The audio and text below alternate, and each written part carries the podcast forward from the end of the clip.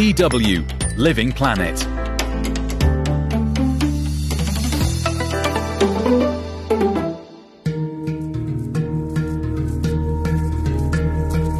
Hello, welcome to Living Planet.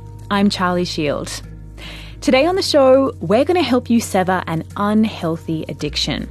Something that pollutes, impoverishes, and probably doesn't make you feel that good anyway. Fast fashion. Writer and stylist Aja Barber is our fast fashion rehabilitation expert today, advising us on how to ditch the cheap threads for good and why you need to do that ASAP. The planet is on fire. Our politicians, a lot of them are very, very disheartening many of our peers cannot get on the property ladder. Inflation, everything has gone up, but wages have stagnated.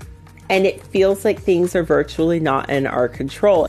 We're buying to really pacify ourselves for deeper issues in our society.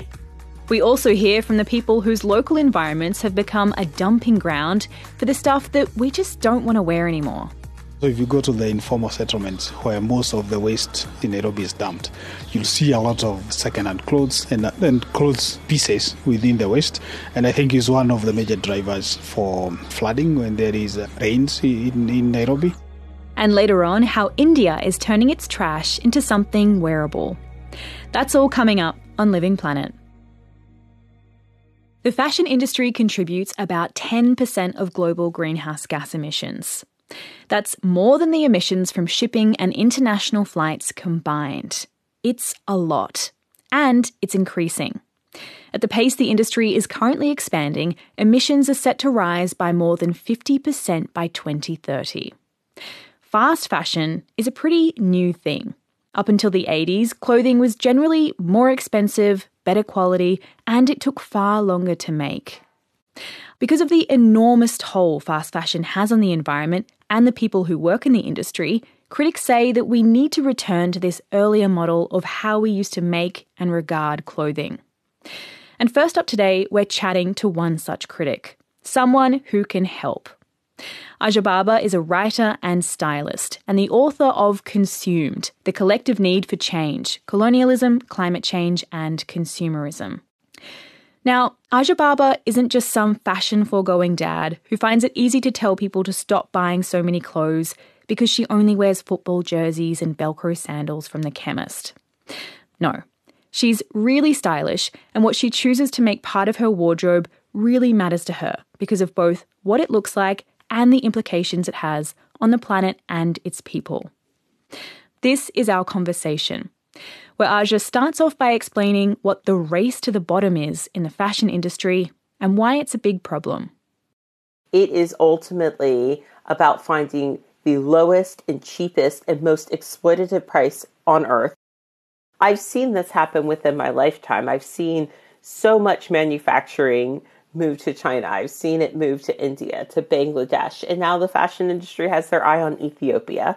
And so it's never about improving the lives of the people making the clothing. It's always about what is cheapest for the corporation and ultimately what we can be lured in by the low price tag because behind every low price is a lot of harm. Okay, so help us out here. I'm a consumer, I'm going shopping, I want to avoid fast fashion. So, what is fast fashion exactly? What counts as fast?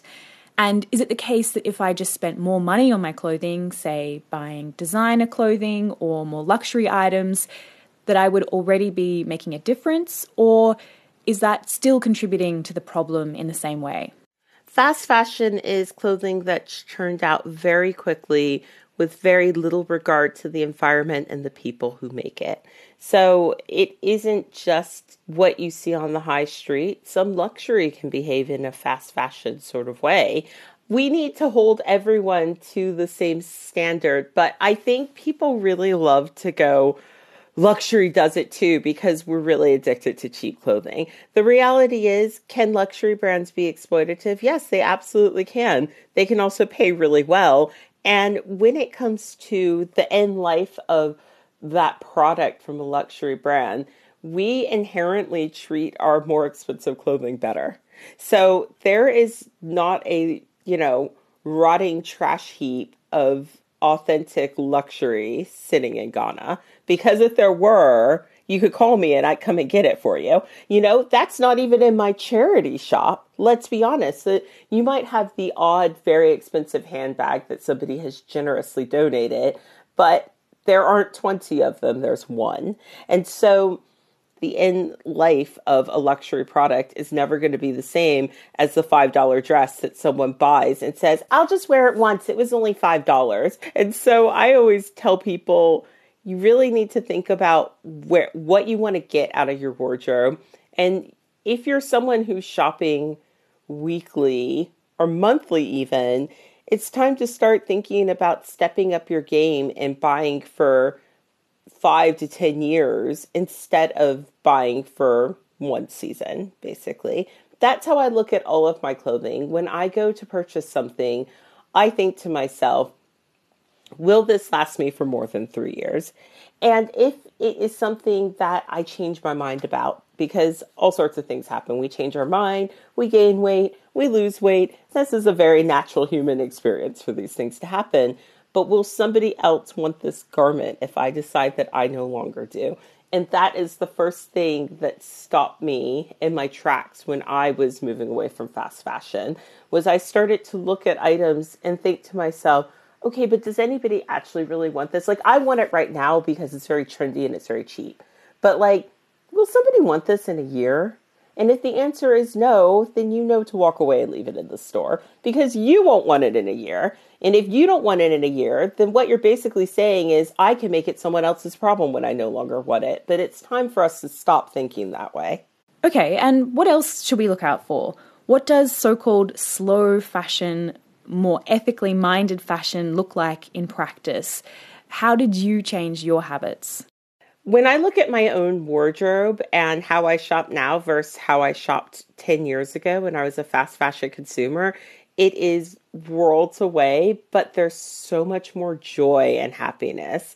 The wardrobe breakdown that I have is 70% secondhand. And by the way, I am plus size because people will say, oh, you know, you can't really do it if you're plus size. And I just think you can. It takes more time and it takes slowing down, but it's not impossible. And then 30% ethical brands. And so I spend a lot less money now on clothing than I did 10 years ago there were years where I was spending, you know, thousands of dollars on fast fashion and not even realizing.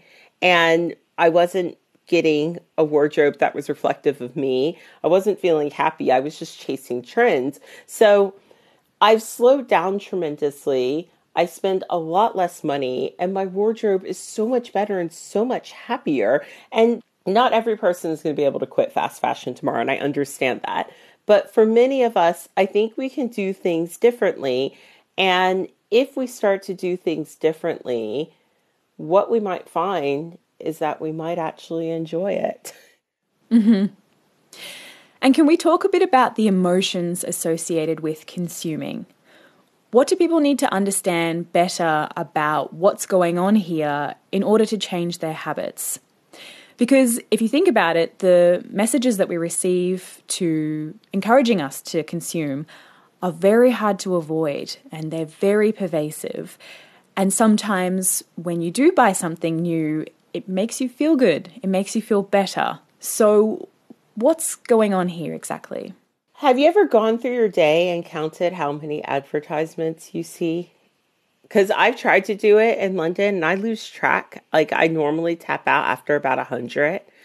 Consumerism is a richly integral part of our society. And so don't feel bad if you're like, I, I don't want to be a consumerist drone because it's it's kind of hard to escape, especially on social media. But what we have to do is we have to start to identify those feelings and identify what we're really feeling when we feel the urge to buy things we don't need. So, like, I knew that when I was living in the DC area and didn't feel like I had job security or any sort of financial security whatsoever, and I was single and unhappy, and dating was hard, and living situations were pretty sucky, I was more inclined to be like, you know what? I'll go buy myself a dress. It's almost like buying things is a weird sense of control that we have in a world where we feel like we don't have control. Like the planet is on fire. Our politicians, a lot of them are very, very disheartening. And for our generation, things are so much harder than they were for our parents' generation. Many of our peers cannot get on the property ladder. Inflation, everything has gone up, but wages have stagnated and it feels like things are virtually not in our control. But I guess I would just say don't feel bad that like we live in this consumerist society and you feel compelled to buy things. That is exactly how the system is supposed to work. But now that you have the tools and you have the information, you have to ask yourself do you want to just shrug your shoulders and just continue to go along with it? Or do you want to like level up and slow down and not give that billionaire your hard earned wages and maybe give money to a small business that you know is paying people well. Like when you know that people are being treated well to make the things that you buy, you form a different attachment to them. We're buying to really pacify ourselves for deeper issues in our society.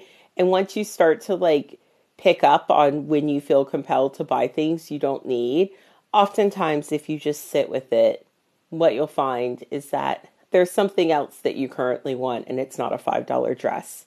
And maybe you can just achieve that by like slowing down and going, you know what, I'm not going to go to that shop today. And aside from being more in touch with our own needs, how should people understand the link between fast fashion or the fashion industry at large and climate justice and colonialism as you lay out in your book? So it's a real, you know, it's a real intersectional issue because currently all fashion systems are linear. Linear means a line. They should all be circular. But currently, at the start of that system and at the end of that system, you have non white people of color in the global south.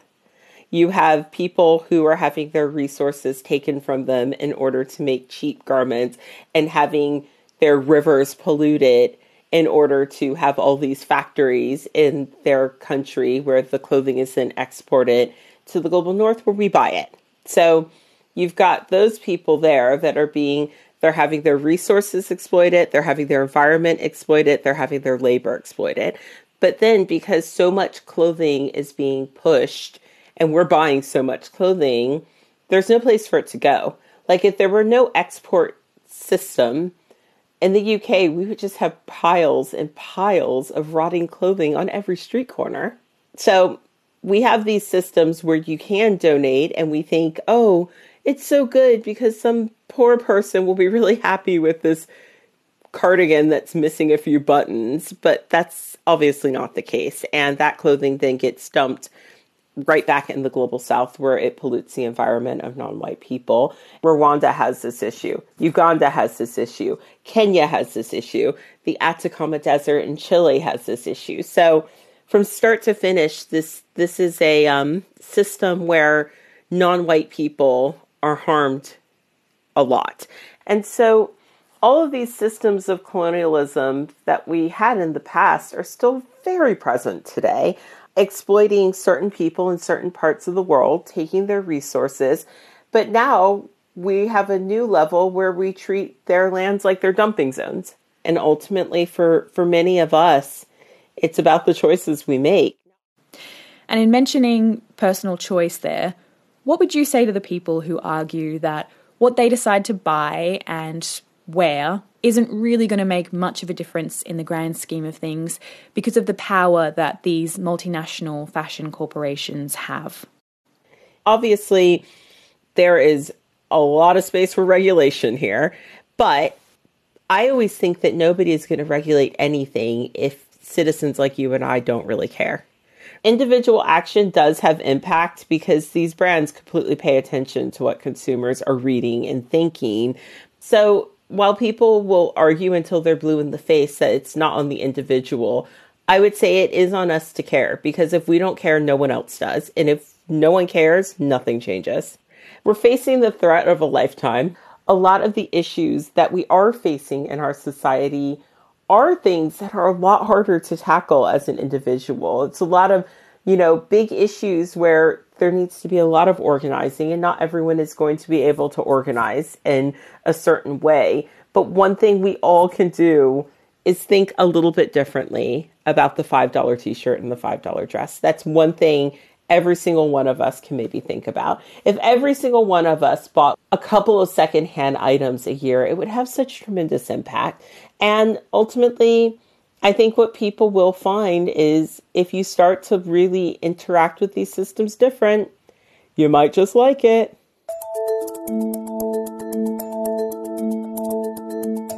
That was Aja Barber talking to me about the harm of cheap clothing. Her book is called Consumed The Collective Need for Change Colonialism, Climate Change, and Consumerism.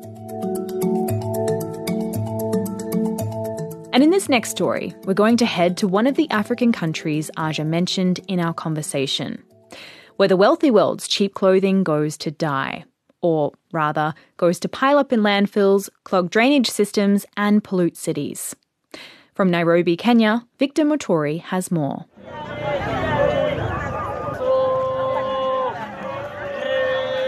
Gikomba Market, located about one and a half kilometers from central Nairobi, is loud and busy. It's filled with a colorful array of more than 5,000 vendors and buyers. Here, the trade of second-hand items such as clothes, shoes, and home goods imported from Europe and Asia is a major source of income for the thousands of traders who do business here. People come from all over the country to buy these items called mitumba to resell in their towns. But the market is also a huge source of waste. Thousands of items are not sold. Much of what is left over is not disposed of properly. It causes damage to the local environment and it's a health hazard for residents such as David Ahmed. The market is not a clean place like wholesale supermarkets or shops. When second hand clothes arrive, someone might find some of them torn or worn out, and there is nowhere to throw them away except on the ground. All around the market, there are mounds of garbage, discarded clothing, and clogged drainage system. Margaret Kasiala and Mama Charity two traders in Gikomba market tell me about their daily struggles with the clothing waste. Kwa majina naitwa Margaret Khasiala It becomes so congested here that it's difficult to walk through. People even throw their waste here at night because there is no designated place for disposal and there are no garbage collection vehicles to collect the waste. We wonder why the county government collects levies from us but fails to do anything about the waste issue. Currently, we pay young people to transport the waste and dispose of it in rivers or on the streets. We don't care as long as it's removed. Mm, Hiyo nitakana kanjua tushughulikie sana. Hii uchafu inatuadhiri hata kwa magonjwa. This garment waste is affecting us, even with diseases. We constantly suffer from colds, and I've also contracted other illnesses because no filthy place can be good for health. Every year, Kenya imports 184,000 tons of second-hand clothes, according to government data. Most of it is imported from China, Pakistan, Canada, the United States, and the United Kingdom. About 20% of these imports go to waste after failing to attract customers. That's according to a 2021 report from the Netherlands based Changing Market Foundation. Kawangware Market, located approximately 20 kilometers from Gikomba, is another hotspot for the trade of second-hand clothing in Kenya. Here, vendors charge 40 shillings or 30 US cents per kilogram of clothing. Jacqueline, a trader here, tells me the local drainage system is clogged up by discarded clothes that find their way into local waterways, pipes, and drains. It's particularly bad during the rainy season. Kukinyesha sewage hujaa mpaka kwa barabara. This place is dirty, and when it rains, sewage water floods even onto the road, and we're the ones affected because it also fills up inside the market. There's no one to complain to because if you try to speak up, you're told to leave the market. And you wonder, where should I go? This is where I earn my income. Kuja kupima na kilo tunawapea na kilo. Environmental activists and lobby groups in Kenya are calling for industry-wide reforms and stricter regulations. George Mwaniki, head of air quality in Africa at the World Resources Institute, says the environmental impact of clothing waste from this market is enormous. These second-hand clothes are usually thrown around the city, and they usually find their way into Nairobi rivers, and that leads to clogging of uh, various drains. And also, if you go to the informal settlements where most of the solid waste in Nairobi is dumped, you'll see a lot of uh, second-hand clothes within the waste, and I think is one of the major drivers for flooding when there is uh, uh rains in, in Nairobi. Uh, so it's, it's, a major major challenge. I do appreciate the need for these second-hand clothes uh, for those within our societies who cannot afford to go and buy new clothes from the shops. Uh, but also, uh, the waste coming from that space needs to be handled better. Uh, at the moment, we are working very closely with the Nairobi City County uh, to kind of see how better can they manage their solid waste. For the past two years, Kenya National Environmental Management Authority has been working on waste management and cleaning initiatives in urban markets like Kikomba and Kawangware. According to Rodney Omari, a senior assistant secretary at the Ministry of Environment, the government has already started recycling projects to reduce fabric waste in Nairobi, which generates 2,400 tons every day. Kwa wizara yetu ya mazingira tuko na shirika la Currently there are individuals producing pillows, others manufacturing sofa chairs and some creating ceiling boards using rejects materials such as pieces of clothes and blankets. The percentage of garment waste that goes towards it is yet to be established. Na kupunguza hii takataka. But in general, progress of waste management reform is slow and the amount of rejected clothing being used in these recycling initiatives is low, especially when compared to what ends up in the environment. It is also does not address the excess of second-hand clothing coming into the country in the first place, says Patrick Diamond, a professor of public policy at London's Queen Mary University. He believes the problem is not Kenya's alone to solve. I think there is an issue in terms of textiles being dumped um, without proper supervision, and there is also clearly an issue that some marketplaces need better supervision, and that's what we should concentrate on. I do think, in terms of dumping, my fundamental point is that the producer is responsible, and so European or Asian producers who are producing clothes that are being dumped in Africa need to take responsibility. That's where the responsibility lies, not on the Mitumba trade in Kenya.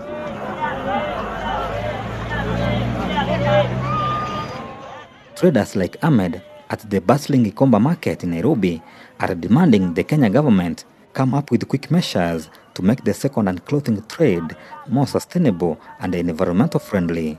If it won't affect us, it will affect our future generation. I haven't seen any kind of uh, government initiative trying to clean the river so far.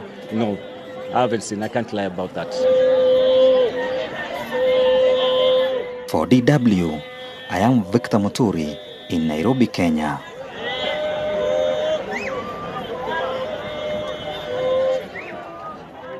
What if you could turn a very abundant, very difficult to dispose of item of trash into something that you can actually wear? And I'm not talking about wearable art, just regular, everyday clothing. In India, like many countries around the world, plastic bottles are a plague. They litter the landscapes all over the country. But with the right equipment and expertise, those plastic bottles could just be the basis of some very sustainable threads. Evelyn McClafferty has this story by Aparna Garnison. It looks a bit like the kind of equipment you'd find in a sci fi film, but this giant machine, spinning almost hypnotically, has a much more practical task blending polyester and cotton threads to form a bright blue fabric. These polyester threads aren't made directly from petroleum, though. They're sourced from recycled PET or PET bottles. Sankar K, a managing partner at Sri Renga Polymers, says using the bottles makes perfect sense. India alone consumes 1.4 million tonnes of PET plastic every year. Along with that comes a responsibility to handle that plastic waste in an efficient manner. PET bottle is an engineering plastics, okay? Highly viscoelastic in the sense when you stretch it, I get a fiber. PET bottles are there plenty so why not I make a fiber out of PET bottles? Sri Renga Polymers, located at Karur in the South Indian state of Tamil Nadu, converts PET bottles into apparel. It all starts with the so called rag pickers, who collect the bottles one by one at dumpsters and give them to an agent. The agent converts these bottles into stacked, compressed plastic cubes, which arrive at the crushing facility. Every month, they crush 800 tonnes of PET plastic. Once they're flattened, the PET bottles go through various stages of sorting. The bottle caps are separated from paper and other materials. These are then shredded to create tiny plastic pieces called recycled PET flakes. Along the main conveyor belt, they glisten like a giant emerald carpet. But their journey isn't over yet. The green flakes are poured into a vat of caustic soda before being rinsed and dried to remove dirt, silt, and other materials. Nearly 98% of all water used in this process is purified, recycled, and reused. The next step is to melt these hot, washed flakes and convert them to polyester fibres. The ones from this batch resemble long, shiny strands of black licorice. Sankar K explains this is where the most important technology comes into play. Production of polyester fiber is done by a technology called dope dyed technology. The advantage is that we do not use a single drop of water in coloring the polyester fiber. Srirenga Polymers Associate Vice President Bhopathy Nanasambandam says one of the main advantages of dope dye technology is avoiding unnecessary pollution. To dye one kilo of fabric, you need four or five times the amount of water. That will pollute our water, land, everything. Whereas in dope dye technology, we integrate the color while melting the plastic.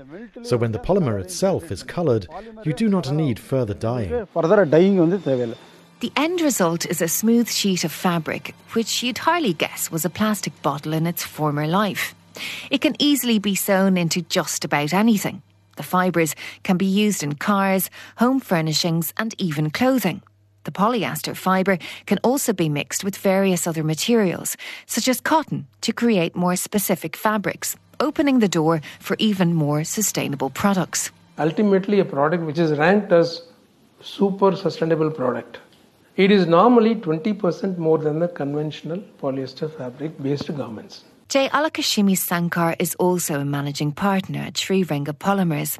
From the bustling factory floor, she explains how the company also created a transparent process for the curious consumer who wants to know where their garment came from. So, people who believe in this uh, recycling, we give them the traceability information from garment to the waste bottle that is being picked up. So, any consumer who buys our garment, there is a QR code which he can scan and he will know from where the waste was collected for his particular garment. In another part of the factory, workers gently cut and iron strips of the finished polymer fabric. India's textile industry accounts for nearly 5% of the country's GDP. Fortunately, the sustainable fashion market in the country is set to grow at 11% and reach 10 billion US dollars by 2025. Sankar says customers are now simply happy to spend a bit more money on sustainable products. Customers are willing to pay more because there is a cost associated with that. And we are all seeing the effect of uh, climate change. So there is a good uh, you know, reception for uh, sustainable clothing amongst customers. It's a question of reach. We need to reach to them. We need to educate them on this, and I think we'll be there. On average, Srirenga Polymers convert 1.5 million bottles every day to manufacture polyester. From plastic waste to a unique garment, this may well be the future of sustainable fashion in India.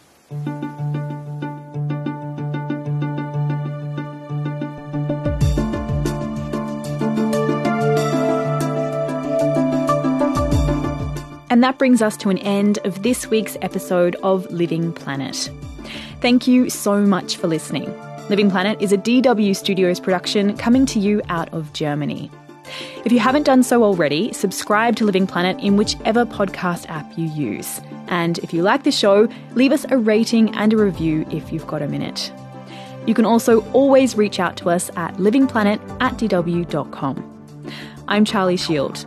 We'll be back next week with more environment stories from around the world.